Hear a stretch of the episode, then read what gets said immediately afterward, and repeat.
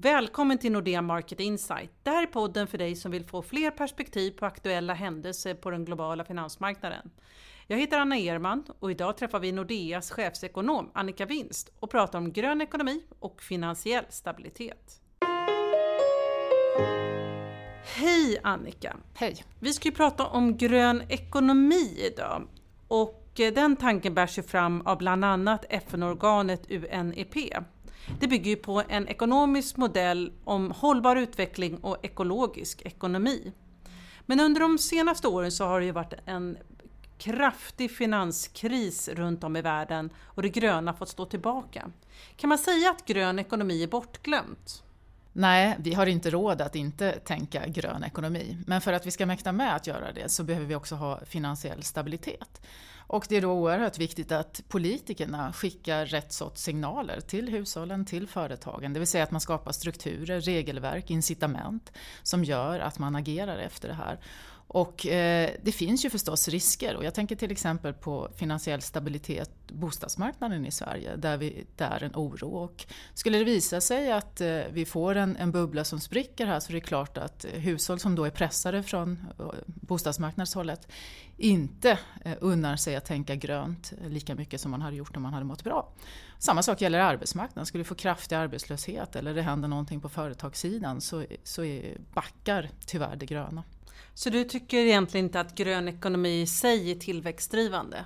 Jo, eh, grön ekonomi kan absolut vara tillväxtbefrämjande. Eh, ekonomer kan räkna på precis vad som helst. Jag tycker man ska se det som en verktygslåda och sen får man välja hur man vill agera utifrån det där. Vad har vi råd eh, att göra? Och det handlar just om det här att mår man bra, har man stabilitet, då tänker hushåll, företag grönt. Då vill man tänka hållbart och agerar utifrån det. Är det bara en kostnad eller är det Nej, det är också en möjlighet om man kan mm. sälja det. Det finns ju företag som säljer av eh, att de har en grön eh, profil. Och eh, vi har också ett agerande, och jag tycker att vi ser allt mer socialt agerande, där man faktiskt kan lite få dumstruten på sig, eller det blir pinsamt om man inte handlar, lever grönt. Det blir en social status helt enkelt. Så att det kan absolut vara tillväxtfrämjande, men då är det också oerhört viktigt att företagen som signalerar att de vill vara hållbara lever upp till det. Och då har vi ju ett praktexempel nu till exempel med Volkswagen, där man har velat sälja ren diesel i USA och sen visar det sig att man inte har levt upp till det man har sagt och då blir det ju ett bakslag istället. Ja men absolut. Jag tänker lite på de här rösterna som säger att vi ska byta ut BNP mot grön BNP. Vad innebär det egentligen? Vad menar de med det? Jag är skeptisk till att eh, byta ut BNP. BNP, då mäter man ju produktionen i ekonomin och det är svårt redan som det är idag. Det kommer bli svårare och svårare. Vi går från att producera mer tjänster eh, och ha, ha producerat mer varor och gå till att producera mer tjänster. Och det blir svårare och svårare att, att mäta. Om man då ska stoppa in andra eh, sätt att mäta också så blir det ännu mer komplext. Utan min bedömning är att det är bättre att vi behåller BNP-måttet så rent som möjligt och sen kompletterar vi det med andra mått som till exempel grön eh, BNP. Eh, och man kan också komplettera det med lyckomått och ja, det finns flera olika sätt att se på det här. Men hållbarhet är förstås en sak som man ska räkna på men eh, eh, man får göra det vid sidan om som jag ser det. Och man måste också kunna tänka att BNP-måttet som vi har idag det kan ju inte lösa allting utan det är grundstrukturen och så lägger vi på parametrar. Men om man tänker att finansiell stabilitet är en förutsättning för att tänka på miljön så är vi ju faktiskt fortfarande inne i en finanskris som startade 2008. Hur påverkar det här egentligen möjligheten att få till ett fokus på miljö igen? Ja, min bedömning är att vi har kommit en bit på vägen, att vi har bättre finansiell stabilitet än vi hade precis efter krisen, att, att man på många håll i världen har, har kommit längre. Jag tycker också ett bra exempel från det att när jag höll föredrag före krisen 2008 så kunde jag i stort sett inte ha ett föredrag utan att någon frågade mig, har du tänkt grön BNP? Har du räknat på miljön? Är det hållbart det som ni visar här? Ingår det i, i dina siffror? Och sen kom krisen, då dog den frågan. Ingen frågade på flera år. Och det tycker jag är ganska intressant. Och det handlar just om det här att då har man inte, eller tycker sig inte riktigt ha råd att tänka grönt hållbart. Men samtidigt så, nu ser jag allt mer att det, det börjar dyka upp igen, den här frågeställningen. Och det visar att ja, vi är på rätt väg. Ja, då vill man börja tänka grönt hållbart igen. För det är ju snart ett klimatmöte här i Paris. Tror du att världens ledare är mer intresserade av att diskutera miljön nu än de var för ett par år sedan? Ja, under krisen så hade man inte det fokuset utan då handlade det om att eh, få ordning och reda på den finansiella marknaden, strukturen, att sätta stabiliteten eh, i högsta rang. Och nu då har man kommit en bit på den vägen och då kommer miljöfrågorna tillbaks. För Tyskland har man ju pratat ganska mycket om att det är ett föregångsland. Men tycker du att det är ett bra exempel på grön ekonomi som tillväxtmotor? Jag tycker att man får fundera lite på vad det är man mäter i så fall. För det finns flera olika sätt att se på det här. Och, eh, dels kan man ju, som jag har pratat om innan, då, laga regler, politikerna, incitament och strukturer. Och eh, där skulle jag vilja säga att Sverige ligger eh, bra till. Men faktiskt också USA och Kina, för de har ökat takten eh, den senaste tiden. Eh, tittar man istället då på vilken omställning man har hunnit göra till till mer förnybar energi så ligger Sydkorea väldigt eh, bra till.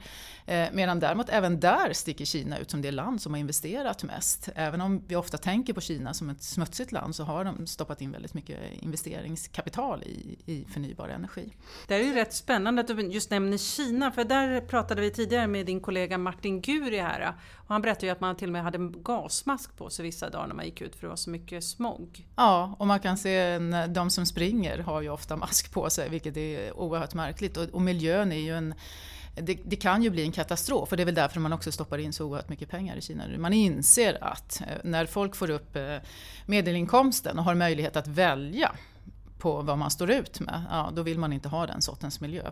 Har man bara ett barn eh, vill man att det ska få växa upp i den sortens miljö om man kan välja. Om man ska locka till sig internationella företag, kan de skicka personal till städer som är alltför smutsiga? Det här är ju frågeställningar som Kina allt mer behöver tänka på och det är väl också därför man nu försöker att förändra det här. Sen tar det ju lång tid eftersom Kina är oerhört smutsigt. Och man ser också att man skickar man gör ju mest i östra Kina där man är, redan är utvecklad och sen skickas problemen inåt i landet så att man, man har absolut inte man har absolut en väldigt lång väg eh, kvar att gå. Men jag skulle vilja komplettera med ytterligare en aspekt och det är hur man investerar kapitalet. Eh, och där eh, jobbar ju också Sverige på god front, men Frankrike sticker ut där som ett land som har bestämt att allt pensionskapital ska vara hållbart och det är ju en stor del av kapitalet som finns i marknaden. Vad innebär det rent i praktiken? Vad gör de? Ja, det handlar ju om att man då ska investera hållbart och det är ju samma sak som vi tänker i Sverige. Hur, vilka investeringar kan du stå för som, som bank till exempel? Vad vill du vara? Vad är etiskt rätt? Vad är moraliskt rätt? Vad är, vad är eh, hållbart? Och, eh, sen kan man ju förstås göra olika bedömningar här på hur man ska hantera det här och det är komplexa frågor men det är ändå en ambitionsnivå som är, som är viktig.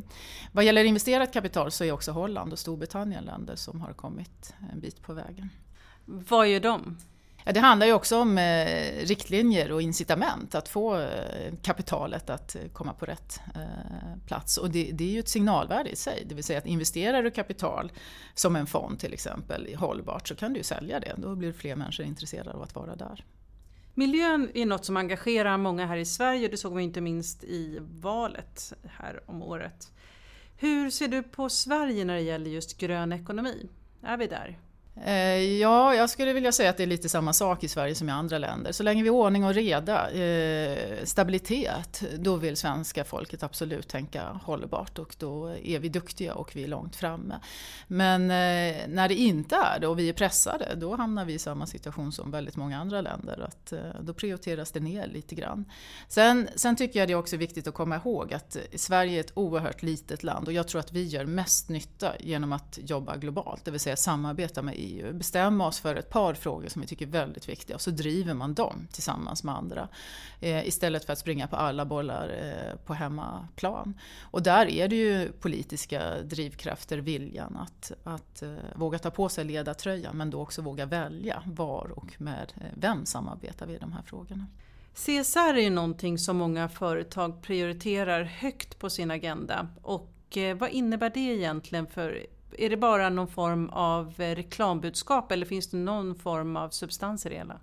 Nej, och jag, jag, tror att det absolut finns en substans i det och jag tror att eh, eh folket kommer tvinga, sociala medier kommer tvinga företagen att agera på det här sättet. Eh, när man eh, tycker att det är allt viktigare att agera hållbart, konsumera, investera, placera pengar hållbart, då är det oerhört viktigt att det finns företag som kan stå upp för det här och eh, att man då kan visa att eh, man flyger grönt och att man agerar eh, grönt när man reser till exempel eller vad det nu är man gör.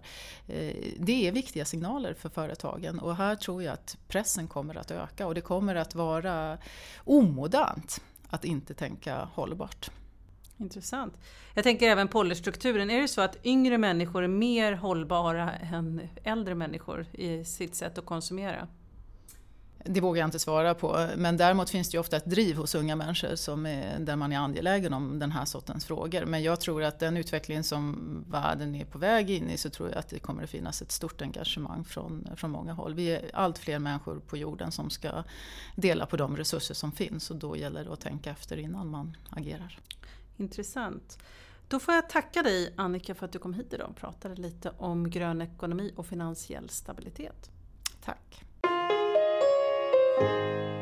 För dig som vill få mer information går det bra att besöka nordea.se markets. Här kan du bland annat prenumerera på våra nyhetsbrev. Kontakta gärna mig om du har frågor eller tips. Du når mig på anna.erman.nordea.se. Välkommen tillbaka!